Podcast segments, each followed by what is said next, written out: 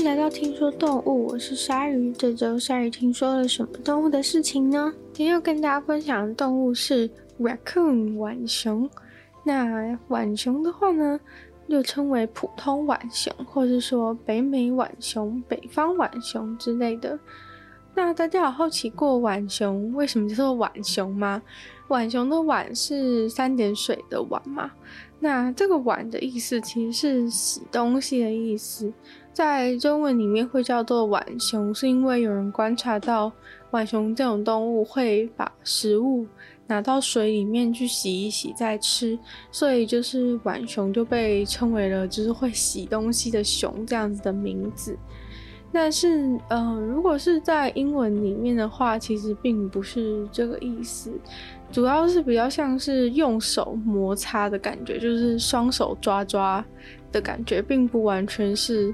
就是用就是洗东西的意思，但是在其他很多语言当中也都跟中文一样，就是用洗东西的概念来帮浣熊命名，像是德文啊，或是挪威语当中，或者是呃希伯来语跟意大利文，还有日文都是。所以呢，就是大家其实就是对于浣熊，就是把食物拿去水里面洗的这个。这个行为模式是非常的印象深刻的。不过，关于浣熊到底会不会洗食物这件事情，我们留到最后再讲。那浣熊的话呢，它们其实是属于熊属。有关于浣熊的书面记载呢，就要回到哥伦布发现新大陆的时候。对，没错，就是哥伦布他们到美国的时候呢，就在美洲大陆上面发现了浣熊这种动物。那当时他们就有把这种物种写在书上，写在书上面。所以呢，就是嗯。人们最早开始注意到浣熊，大概就是从这个时候开始。然后关于浣熊的分类，其实一开始的时候大家还蛮困惑的，因为嗯，很多人觉得浣熊有点像是狗啊，又有点像是猫啊，又有点像是獾，又有点像是熊。那那个分类学，分类学的那个林奈，大家应该知道吧？就是林奈，他就是觉得浣熊应该要归在熊属当中。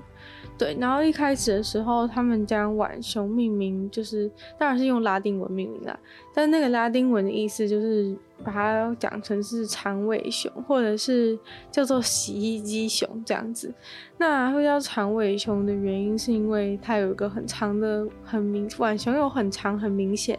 然后特征很漂亮的一个尾巴嘛，就是一圈一圈的条纹尾巴。对，然后也有人觉得它是，嗯，有点特别像狗，所以呢，又有人叫它就是是在狗之前的意思。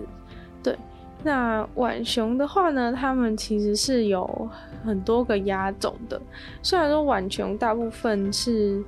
大部分栖地是集中在美洲，就是北美洲跟中美洲跟加勒比海的岛上，但是其实浣熊有二十二个亚种，所以其实是超多的。就是有一些浣熊其实长得跟有一些浣熊的亚种其实长得跟我们想象中的浣熊有一点点差异。对，然后像那种体型比较小啊，然后面部特征也比较不像浣熊的浣熊，通常是在。有一些只生活在一些小岛上面，所以可能它没有跟其他的，没有跟其他的浣熊就是一起演化成现在的样子，对，就长得比较不同，对，像是那个巴哈马浣熊啊之类的，就是他们是就是长得跟一般浣熊比较不一样，对，那大部分的浣熊其实就是都是在都是在。呃，北美洲就是主要是可能美国、加拿大最多，最多这些浣熊，然后大部分可能就是依照他们的生活的地域来帮他们命名，像是可能有一些浣熊就叫做佛罗里达浣熊啊，当然主要就是住在佛罗里达嘛，然后呃，像是东方浣熊啊，就是比较是在美国东部的一些。一些州会出现浣熊，就叫东方浣熊，对，或者是就有一些，比如说德克萨斯浣熊啊，墨西哥高原浣熊，或是下加利福尼亚浣熊，对，就是大部分很多都是用他们的栖地来命名，还有密西西比三角洲浣熊，对，科罗拉多沙漠浣熊，对，还有德州浣熊之类的，对，大概就是如此。那浣熊的话，他们的体长大概就是四十到七十公分，然后是不包含尾巴的，不包含尾巴的部分，要不然计算尾巴就太长。尾巴的话，就单独尾巴就有二十到四十公分，对。但是通常就是比较少尾巴长过二十五公分的浣熊，对。那浣熊如果它就是在走路的时候的话，它肩高是大概二十三到三十公分。但是浣熊它们的体重其实差异是蛮大的，就是呃有一些浣熊很轻，有一些浣熊却很重。那这个范围可以从五到二十六公斤这样子的一个尺度都有。但其实通常的话呢，就是会落在五到十二公斤，算是比较轻的这个范围内。那最小的浣熊呢，大部分是生活在佛罗里达的浣熊，然后越往北飞，北方呢，就是浣熊的体型就越来越大。那这个就是跟所有的动物的这个规则，就是伯格曼规则是差不多的逻辑，就是住在热带地区的动物体型通常比较小，然后越往北方同同样一种动物，它的那个体型就会越来越大。那浣熊最就是大家最喜欢浣熊的，大概就是它的这个脸部的这个特征了。脸部的特征的话，主要就是有眼睛周围非常明显的这个黑色的皮毛的区域，然后因为跟它就是其他周围白色的部分形成很强烈的对比，所以其实看起来就是很像那种就是卡通里面那种呃，就是要去抢银行的那种犯人的。的那种面具，对，就是很像，就是要去抢银行，卡通里面要去抢银行，所以让人家想起就是强盗的面具。然后，嗯，其实浣熊，因为他们本来就还蛮还蛮调皮的，对，然后再加上他这个就是卡通人物的这个滑稽面具造型，就是会让人家对他有更强烈的这种恶作剧的一个印象。那在它的耳朵的部分，它耳朵浣熊的耳朵算是比较偏圆的，这也是为什么大家觉得它长得比较像是熊。那它的这个耳朵部分呢，其实也有被白色的皮毛给包围。那浣熊呢，它们这个脸部的这个特征，这个长得像这样抢劫的犯的这个面具特征呢，其实是呃，对于他们自己物种本身。之间就是人跟一只浣熊跟另外一只浣熊之间，他们互相辨识对方的脸，就是表情啊和姿势是很有帮助的。对，就是他们可能比较容易透过他们这种鲜明对比的的脸部来看出对方现在是怎样的表情。那。就是这个深色的面罩啊，可以让他们就是减少眩光，所以这除了造型之外是是有一点帮助的啊。就是它这样子比较不会不会眩光，然后可以增加他们的这个夜视的能力，因为浣熊是夜行性的动物嘛，所以在晚上就是可以帮助他们看清楚，是还蛮重要的。那他们的毛发呢，就是是。呃，属于内层的部，内部比较靠近身体的部分，底部的部分是有一层比较比较厚、比较浓密的的毛发，然后比较硬的这个部分的话，可以帮助他们御寒。通常都是比较偏灰色的一个状态。那嗯，呃，浣熊的话呢，就是呃有深色跟浅色的皮毛都有，就是它其实是有一个。就是光谱的，就是浣熊的颜色。那这个部分就是跟就是住在不同地方的浣熊也是有关系的。那有人会讲说很奇怪，为什么德国看到的浣熊都是皮毛比较深的？但这其实是一个人为造成的结果，因为就是当时有人引进浣熊当宠物的时候，就是都是引进深比颜色比较深的浣熊到德国，然后后来他们被放生啊，或是逃走这些状况之后，就是导致那些深色浣熊在德国就是落地生根，所以德国的浣熊都是属于。皮毛比较深的这个颜色，那大家如果仔细观察浣熊它们的造型的话，就会发现浣熊的脚其实是相对蛮短的。对，就是在它就是长度体长是四十到七十公分的状况之下，它的肩高是只有二十三到三十公分，所以就是可以大概想象出它的脚其实是蛮短的。那脚短的部分呢，其实就是。嗯，会没有办法，就是做快速的奔跑，或是没有办法跳跃。对，就是跟它躯干的比例相比的话，它的腿在其他动物的其他动物比较之下，会觉得它们的腿真的算是蛮短的。那浣熊的话，它们是有办法用后脚站立，然后用它的手去抓很多有的没有的东西。然后就是可能通常他们可能会站起来的时候，是他需要用他的前爪去摸一些物体的时候，他就会选择站起来。那浣熊如果真的想要认真跑的话呢，短距离是可以到时速十六到二十四公里。对，但持续的时间也是不能很长。那其实相对的呢，浣熊其实算是蛮擅长游泳的，在游泳的时候可以游到时速五公里，而且可以在水里面待的时间很长，可以停留在水里面几个小时是没有问题的。那我觉得浣熊它的运动方面还有一个蛮酷的地方，就是它在爬树的时候。那浣熊他们其实他们在爬树的时候，通常我们人类爬树的时候，从树上面下来都是会脚朝下吧？你很少应该看到很少人类从树上面下来的时候是头朝下。一方面是有可能会脑充血，一二方面是那样子对于人类的重心其实是蛮不好爬的。对，但是呢，浣熊作为一个体型已经蛮大的哺乳类动物，它们从树上下来的时候，头竟然是朝下的。那它头朝下的同时，它的脚甚至会朝后，所以就是它会把脚往后翻，让脚是往后。就是指向的方向，脚趾的方向是往后的状况，然后头朝下爬下来。对，这算是蛮蛮不寻常的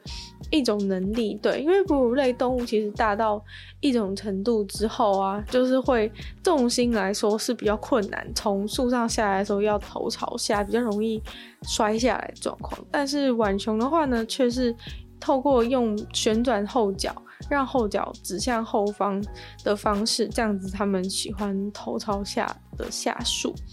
那浣熊的话，他们其实是有汗腺，然后也可以喘气的，所以就是浣熊他们是有办法调节他们体内的温度，透过这种跟人类类似的一个方法。那刚刚有讲到说浣熊会站起来，然后就是用手就是抓东西嘛。其实浣熊它们最主要的感官其实就是触觉，大部分的动物可能都是嗅觉啊，或者是像人类是视觉等等，听觉就是很少，就比较少啊，比较少有动物它主最主要最主要的感官就是触觉。那它们的手是非常非常敏感，就是是被称为是超敏感的前爪，对，是它们的前爪外层是由角质层保护的。然后这个角质层呢，在碰到水之后就会比较软化，所以会变得比原本更加的敏感，然后更加的柔软，这样子的感觉。那爪子就是浣熊的爪子五个手指之间是没有任何的，没有任何的那种呃织带。那这对于肉食动物不是很不是很平常的一件事情。肉食动物的爪子中间呢，通常都是有一些连起来的部分，但是浣熊的五根手指都是完完全全的分开的。那浣熊它们之所以就是会可以有这么敏感的手的原因，是因为它们的大脑皮质当中就是有很大一部分的区域都专门来控制这个。触觉的触觉的神经脉动，所以就是等于说，它我们的大脑可能很大部分是处理视觉资讯，可是它的大脑里面很大部分是处理触觉的资讯，甚至是有到三分之二的区域，所以它的触觉就是比其他的其他的感官还要灵敏，非常的多。对，那他们的手的话呢，其实有非常多的作用啊，像。比如说，在吃东西的时候，他们就可以用手非常的精细的，可以做到很多动作，可以把不要的吃的东西里面不要的部分可以把它剥掉啊，等等的，就是他们的手非常的非常的灵巧。然后爪子的话，其实也非常的锋利。那他们的爪子的前端呢，就是在触碰到东西之前，好像就可以去识别这个东西。对，所以才会说他们的手可以。拿来就是他们手可以当做他们的眼睛一样来做事，你有可能他手伸出去，还没碰到那东西之前，他就知道说，哎、欸，这个东西大概是什么样子的东西。那，嗯、呃，浣熊的手虽然说非常的灵敏，但可能会觉得说，那跟我们的手比呢？浣熊的手它跟我们的手比最不一样的事情就是它没有这，就是它的它的拇指构造跟我们是比较不一样的。那灵长类动物因为这个拇指的关系，所以其实可以做到蛮多，就是可以做到蛮多握东西啊的这样的动作。但是其实浣熊的拇指并不是像我们的拇指这样子的构造，所以它没有办法像灵长类的手一样这么的这么的敏捷。那浣熊的话是还蛮厉害的，是它有办法在那个水里面，就是十度 C 的水，还算蛮冷的吧。站在十度 C 的水里面好几个小时，都不会对它身体有危害，就是不会不会很冷啊、冻伤啊、感冒之类的都不会。那浣熊因为它手非常的厉害的关系，所以它其实眼睛就蛮弱的。它它眼睛就是是色盲的状态，就是不太有办法去区分。各种不同的颜色，但是就是唯一就是比较敏感的就是绿光，对，就是它对绿光特别的敏感。那其他颜色的话，它其实就分辨不太出来，对。然后他们就是，呃，其实视觉就是不是很灵敏，虽然说他们在。晚上，因为他们是夜行性动物嘛，在晚上的话，当然视觉是比人类要强很多的，但是其实他们看的并不远，就是就是看就是看看东西的时候，其实没有办法看到看到很很远的地方，那就是浣熊的嗅觉也算是还蛮重要的。对，因为浣熊的嗅觉呢，是在他们的种族之内有很重要的一个交流作用，就是他们的一些身上的腺体分泌物啊，或者是像是呃最重要的可能是肛门的腺体，或者像是尿液啊，或者是粪便等等，都是可以让他们浣熊之间可以知道说，哎，这里是谁的地盘等等的一些重要资讯，可以从这个嗅觉的部分去得知。那浣熊相对它的听觉还算是还算是蛮广泛的吧，对，就是从很小的声音到很大的声音，他们都听得到。那最小的声音像是怎样的很安静的声音，他们也听得到，像是比如说蚯蚓在土里面走来走去，它也听得到。对，就是这蛮这蛮厉害的，就是蚯蚓移动对人类来说应该是觉得好像制造不出什么声音。浣熊其实一直被大家认为是很聪明的动物啊，所以就是在很久以前的时候就已经被称为是聪明的野兽。对，那浣熊其实，嗯、虽然说它看起来就是面罩的部分看起来有点滑稽，但是其实很多人发现浣熊是比狐狸还要更狡猾的。对，有可能是因为它们比较聪明的关系，所以会被认为是更加的狡猾。但也有可能是跟它们的习性有关，因为浣熊它们通常在吃东西的时候啊，都会选择好下手、简单的猎物，就是比较喜欢少一点付出，多一点收获。这样子的行为方式，不太会去找一些自己没有办法应付的比较比较有挑战性的猎物，不太会。通常就是都是找一些好下手的下手，对，所以才会被认为说是一种狡猾的狡猾的浣熊这样子。但是其实因为针对浣熊智力的科学研究其实没有很多，大家好像对浣熊 并没有到那么有兴趣，所以呢，就是不太有人真的去鉴定说，哎，浣熊它它智商大概是多少啊之类的。但是浣熊真的算是蛮聪明的，从很多。就是如果大家很习惯在 YouTube 上面看动物影片的话，可能就会发现很多美国人他们。就是跟浣熊的互动，都可以看出浣熊它们智力其实是很高的，就是它们记性也很强，然后反应能力也很好，所以就是在美国很多很多人都会就是录下就是自己跟浣熊的一些有趣互动的影片，或者是他们被浣熊坑的一些一些影片都有。就是如果大家有兴趣的话，可以在 YouTube 上搜寻一下，毕竟就是。嗯，跟有跟人类互动过的浣熊其实是非常的多的，应该很多美国人都有跟浣熊互动的经验。对，所以如果他有兴趣的话，真的是可以去 YouTube 上面去找找看这样子。那浣熊他们的呃社会行为模式的话，很多人都以前很多科学家都认为浣熊是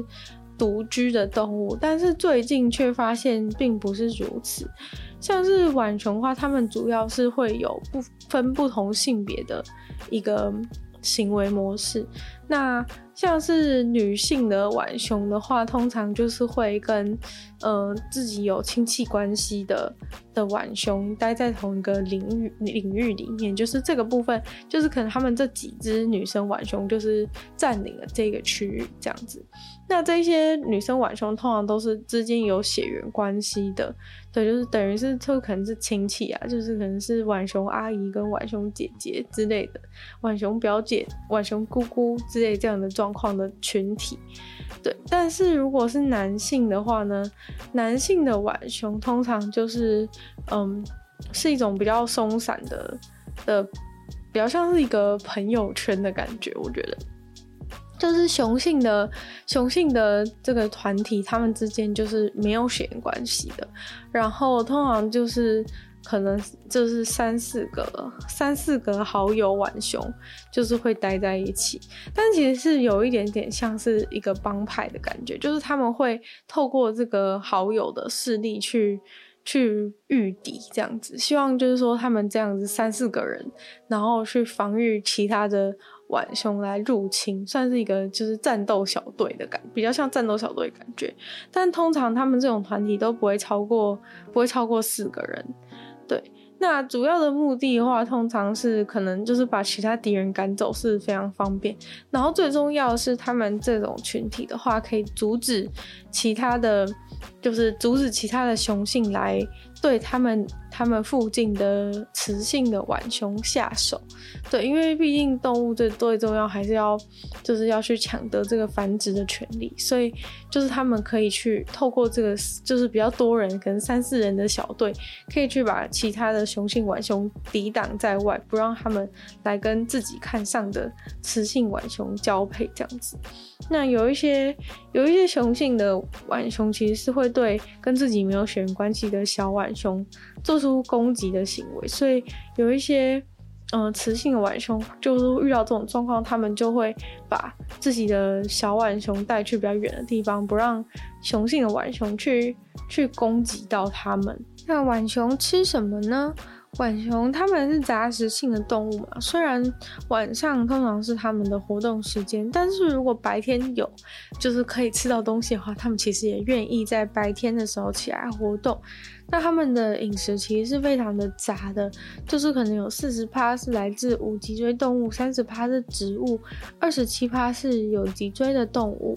那他们的话就是，呃，其实会被说真的是杂食性当中的杂食性，就是因为它很可能是世界上吃最多不同种东西的食物的。一种动物，其实大部分的动物饮食都不会到那么的广泛，就是还是会，虽然说可能是杂食，但是还是特定就是吃那几样杂食，就是不会到就是什么都吃的这种状况。但是浣熊真的就是这样，所以也有一些人就是叫浣熊“垃圾熊”，因为就是它可能就是到人类翻人类垃圾桶，然后就是那些垃圾桶里面有很什么人类吃的东西，他们都吃这样子。那在自然状况之下的话，可能在春天或夏天，浣熊比较常会吃一些昆虫啊，或者蚯蚓这种的这种东西的动物。但是其实它们更喜欢吃水果或者是坚果，像是一些核桃等等的，它们很喜欢吃。那这个部分的话，其实也可以帮他们补充非常多的脂肪，可以帮助他们在冬天的时候可以抵抗寒冬这种感觉。然后，嗯，其实很多人以为浣熊好像很凶，然后会会去吃一些比较大型的猎物，像是鸟类啊，或是哺乳类之类。但其实刚刚讲到的嘛，就是浣熊它们其实很狡猾，然后有点懒惰，就是知道要怎么样。知道要怎么样，就是轻松的度过人生，所以呢，他们其实也不想要自己没事找事做，做一些风险那么高的事情。他们比较喜欢去找那些直接很容易就可以获得的，很容易就可以得到的猎物，所以比较常就是会直接去找一些小龙虾或是昆虫啊、鱼，比它们体型小很多的，或是像鸟蛋。两栖动物的幼虫等等，就是吃这些东西对他们来说轻松很多，又没有风险。这些东西甚至都没有办法对他们反击，所以他们何必去吃鸟或者其他哺乳类动物？那浣熊的话，其实是就是哺乳类动物比较常是会吃它们的。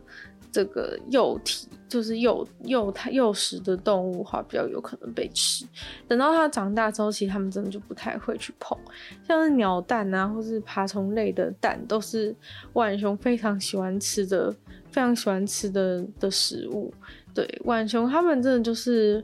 嗯，想吃什么就吃，看到蛋觉得好吃就吃，然后看到水果也吃，昆虫也吃，就真的是什么都吃。然后当食物充足的情况之下呢，就是浣熊就会跟人一样有有很特定的食物喜好，像有一些浣熊可能就喜欢吃水果，有些浣熊就特别喜欢吃蛋，就狂吃蛋。有一些浣熊甚至就是一直吃蛋。吃到就是那个海龟保育人士就是要去抢救海龟的蛋，因为海龟就是已经就是已经濒危了嘛，然后浣熊那么多，浣熊就又一直去吃那个海龟的蛋，就让保育人士非常的头痛。对，那所以其实他们吃东西就是真的要看个人，就是 看个人就是喜欢吃什么这样子。那浣熊的话，他们还有就是非常特别的行为，就是他们这个浣熊的浣的动作嘛，算是还蛮广为人知，很多人都知道说浣熊哎、好像是会洗东西，所以才叫它浣熊。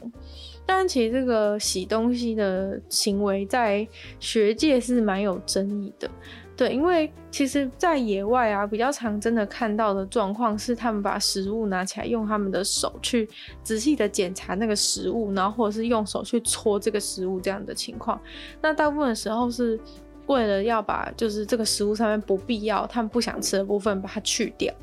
对，然后嗯，但是这个部分其实他们并没有去碰水，就是他们只是把它拿在手上去搓它这样的状况。那嗯。有一些人就是觉得说，那个浣熊它之所以会把会把那个食物放到水里面去洗，原因是因为它们口水不够多，然后增加水来用水来湿润它的食物。但是其实这好像不太合理。那有比较合理的解释是说，浣熊把爪子放到水里的时候，它敏感度会增加，所以它的手会变得比较好用。有人是说，这样子把手泡到水里之后，浣熊的手会变得更加敏感，所以就是在弄食物的时候会更加方便。但是其实更广泛的，就是大家比较接受浣熊为什么会做这个动作行为，其实是在呃动物园里的浣熊被养起来的浣熊才会有这样的状况。所以其实浣熊根本不应该被叫做浣熊，因为浣熊在野生状态下是很少去洗东西的，是在。嗯，这种被圈养的环境当中的浣熊，却是全部几乎都有这种洗东西的特性。那这种特性呢，科学家目前是把它解释成是那种动物园里面的动物都会有的那种固定行为模式的状态，就是他们被关起来，然后所以会做一些那种重复的、重复的动作。那浣熊的话呢，就是会在被关起来的状况下，他们吃东西的时候，就是会把那个食物拿去水里面去做搓揉洗的动作，所以大家就以为他是在洗东西。但是，呃，把上面的东西，把上面的脏污洗掉，应该完全不是浣熊把食物放到水里的原因，很有可能就是他们把这个，就是他们只是因为，就是可能太无聊，就是想要。就是会做出一些这种重复性的行为，然后再加上他们把这个食物放到水里面去搓的时候，有的时候可能会比较模拟，就是他们可能在水里面抓小龙虾，或是就是水里面抓猎物的这种状况，所以就是并不是所有就是野外的浣熊也会做洗东西的动作，所以其实浣熊呢，可能根本不应该被叫做浣熊。那浣熊的交配与生产呢，其实就没有到那么的特别，但是主要的话就是会因为日光时间的改变而就是触发它们就是去交配的活动这样子，所以就是因为在不同的地方的浣熊也会因为就是离赤道比较远啊，离离赤道比较近，这样子的差异呢，会有造成有一些地方的浣熊比较晚开始繁殖，有一些地方的浣熊比较早就开始繁殖了。那就有观察到，就是在佛罗里达的浣熊就会比较早开始进行繁殖的活动。那浣熊要进行繁殖活动的时候呢，通常就是雄性的浣熊，他们会到处就是在他们的领土附近游走，然后如果遇到了就是他们的雌性的浣熊的话呢，就会开始就是跟雌性的浣熊进行交配。那浣熊其实反而是在交配的部分比较特别，就是浣熊交配的过程时间是非常的长的，这在动物里面比较少见一点。浣熊一次交配可能会。会花到一个多小时的时间，那而且还会连续好几个晚上都会进行这个这个交配的活动。那刚刚前面有讲到说，关于就是浣熊他们的社会行为，就是会有呃男性的浣熊是会会就是三四个好友就是结结成一对这样子的方式来行动嘛。那其实这个行这个行动方式在呃交配的时候其实也是有很重要意义的，因为就是一个群体当中会有比较强势的男性浣熊跟比较弱势的男性浣熊嘛。那所以他们这个三四人的团体当中会有。比较鲁的浣熊，但是其实这个团体的意义是在于这个团体，因为他们共同去平常共同去赶走其他雄性的关系，所以当就是交配的时节来临的时候，其实比较弱的、比较鲁的浣熊，他们也是有机会跟附近的雌性浣熊去。做交配的，因为就是他们群体当中，等于就是说，他其他的就是他的他的兄他的大哥不会因为他跟这边的浣熊交配而感到不爽，所以等于说他们就是等于把自己没有办法没有办法跟所有的雌性交配嘛，所以剩下的这一些雌性浣熊就有机会可以跟比较弱的比较弱的雄性浣熊交配。对，所以就算是一个，算是就是说，他们这个这个三四个人的雄性小群体，其实是有一点互助的意义。就是他平常虽然当人家小弟，但是等到繁殖的时候，大哥还是会让机会给他的。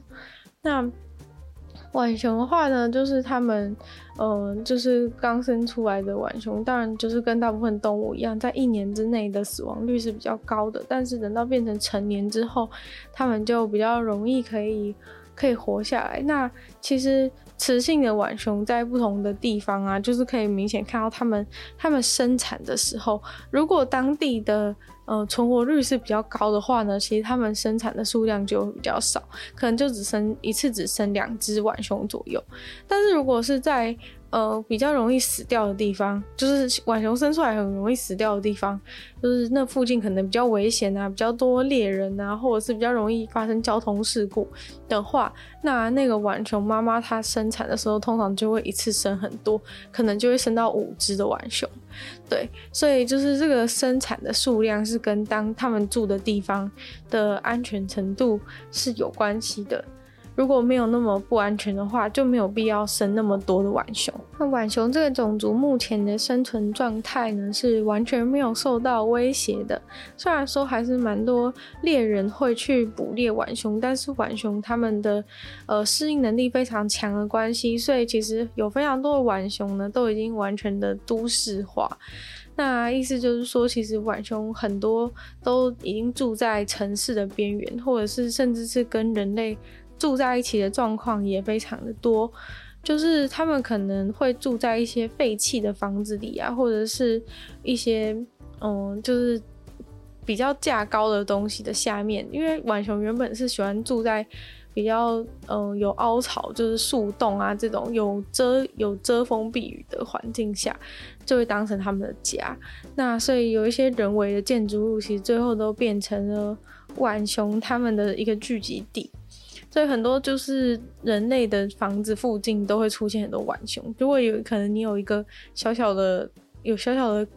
呃，空间，然后没有去使用它的时候，很多浣熊就会就会直接把那边当成自己家来住。然后，因为人类居住的环境之下，其实就会有有很多剩余的食物出现，所以浣熊就也有非常多食物可以吃，就不用担心。不用担心自己会饿死的状况，这也是为什么就是浣熊现在好像越来越喜欢住在人类附近，然后可能会吃一些垃圾啊等等的状况越来越多。但是其实这对浣熊好像也不是很好，因为久而久之，浣熊他们就不会自己去找食物，就是会变成依赖人类的。食物的状况，就算你不刻意去喂它，基本上它如果住在都市的话，很有可能就会渐渐变成一些茶来伸手、饭来张口的浣熊。那也有也有很多人因为浣熊很可爱的关系，所以就是他们发现浣熊在自己家附近徘徊的时候，就开始喂浣熊吃东西。那就是你一旦开始喂浣熊吃东西之后，因为这些浣熊他们是非常的聪明。所以呢，就算你出国旅游三年回来，他看到你还是会跟你要食物。对，就是他们的记忆是非常的长的，就是可能大概就是可以记到三年以上。就是他们都会记得，就是是谁给过他们食物，然后哪里有东西可以吃，这些东西他们都记得，所以他们真的很聪明。然后再就是，如果你想要设一些机关让浣熊把它找出来的话，这应该也完全难不倒浣熊，因为浣熊他们是有抽象思考的能力，所以就是说他们有办法去解很多的锁。就是有一些科学家就是把一些那种。就是给小朋友玩的那种，就是解锁的那种玩具，拿给浣熊玩。浣熊几乎每每一个那种玩具，大概在十次以内，他们就可以找到打开那个锁的方法。对，那所以浣熊就是这么聪明，才会知道说，只要来找到人类，就可以直接吃吃面前的食物。所以就是他们就大举的搬到了。搬到人类住的地方附近。那浣熊最早出现在人类的家附近，其实是一九二零年的时候就有被目击到在在美国的某一个郊区的住宅区，就是开始有浣熊出现在那边。那现在的话，是到处的房子都可以找到。附近都可以找到很多浣熊，他们可能晚上的时候就会开始到这边附近找东西吃。有一些浣熊是直接住在人住的地方，有些浣熊他们是住在稍远的地方，然后等到要吃的时候再过来，再过来就是把人类住的地方当成他们那个自助餐区这样子的方式来使用。那今天听说动物就差不多到这边结束了。大家喜欢浣熊吗？如果喜欢浣熊的话呢，就是尽量不要不要喂它们吃东西。然后如果你搬去那边住的话，也不要把也不要把浣熊当成宠物养。那浣熊当成宠物的状况其实还蛮严重的，所以呃，在很多其他地方，因为引进浣熊当宠物的关系，所以浣熊都成为当地非常严重的外来物种，像是在欧洲。整个区域都把浣熊视为就是非常有危害的外来种，因为浣熊适应能力很强的关系，所以他们到达那个新的地方之后呢，就会就会占地为王，然后其他的动物就会变得有点无法生存这样。那在德国啊、跟日本啊之类的地方是特别特别的严重，因为当初就是引进宠物的时候，有非常多人把浣熊放生，对，所以就引发了那个地方非常严重生态危机。所以如果喜欢浣熊的话呢，就是尽量不要去养它们这样子。那今天的听说动物就结束了，然后就再次感谢今天赞助的会员黑鸢毛毛、黑牡丹、LV、虽然求生 Z Z Z、超完全还有 Jason。那如果有其他意愿赞助我的朋友呢，都非常欢迎在下面的 Patreon 链接可以找到不同的会员等级，还有不同的福利。那就希望大家喜欢听说动物，就把它分享出去，给更多人知道吧。然后可以在 Apple Podcast 帮我留星星、写下评论，或者在其他留言区的地方留言给我。那也可以去收听我的另外两个 Podcast，其中一个话是鲨鱼，会跟大家分享一些有趣的新闻新资讯；另外的话是女友的纯粹不理性批判，会有时间比较长的主题性内容。那就希望呃大家可以订阅我的频道，是追踪我的 IG。然后听说动物的话，就继续在每周五跟大家相见。那么下次见喽，拜拜。